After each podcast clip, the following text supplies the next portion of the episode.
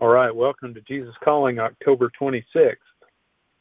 Come to me when you are hurting, and I will soothe your pain. Come to me when you are joyful, and I will share your joy, multiplying it many times over. I am all you need just when you need it. Your deepest desires find fulfillment in me alone. This is the age of self help. Bookstores abound with books about taking care of number one, making oneself the center of all things. The main goal of these methodologies is to become self sufficient and confident. You, however, have been called to take a road less traveled, continual dependence on me. True confidence comes from knowing you are complete in my presence. Everything you need has its counterpart in me. In the scriptures that we have accompanying that devotional today are John 15, verse 5. I am the vine, you are the branches. Whoever abides in me and I in him, he it is that bears much fruit, for apart from me you can do nothing. And then James 1, 4. And let steadfastness have its full effect, that you may be perfect and complete, lacking in nothing. So, interesting comments today, contrasting self help books and methodologies with the idea of continual dependence on God.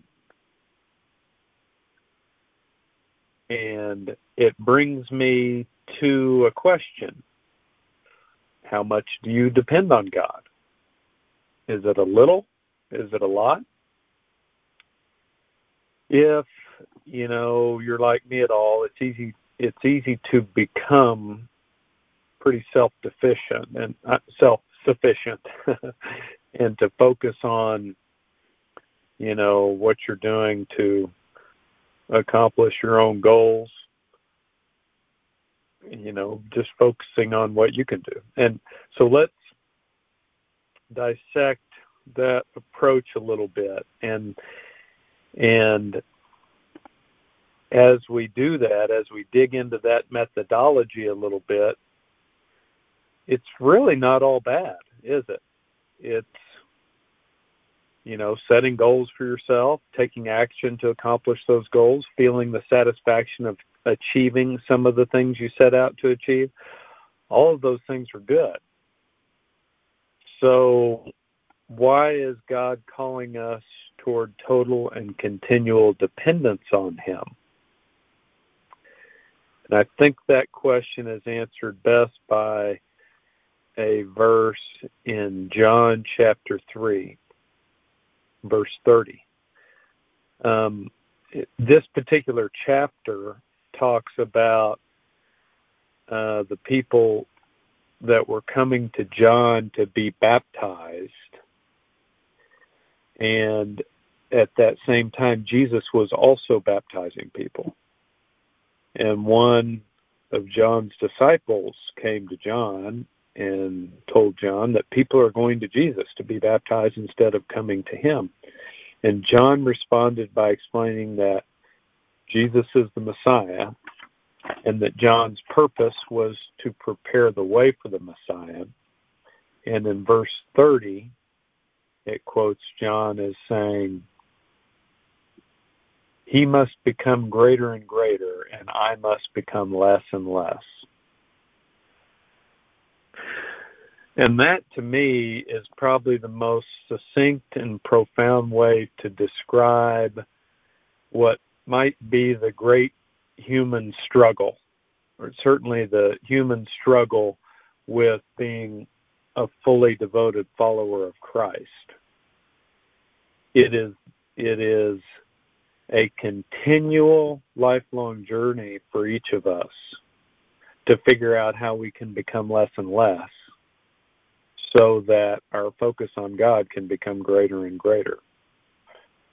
And so, although none of us will ever achieve that, I do think there is a direct correlation to how far along that path we get and how much peace and joy we feel as a result of depending on God.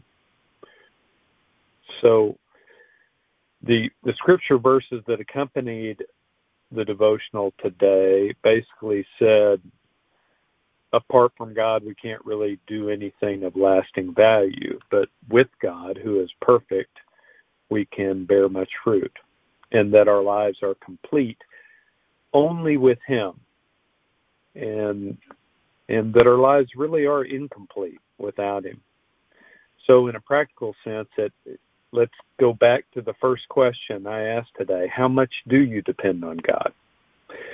And when you ask yourself that, wherever you are on that continuum, from just a little all the way up to a whole lot, if you depend on God a whole lot, maybe it's worth it to pick something in your life, even a small thing and try to move from self reliance toward depending more on God in that one thing.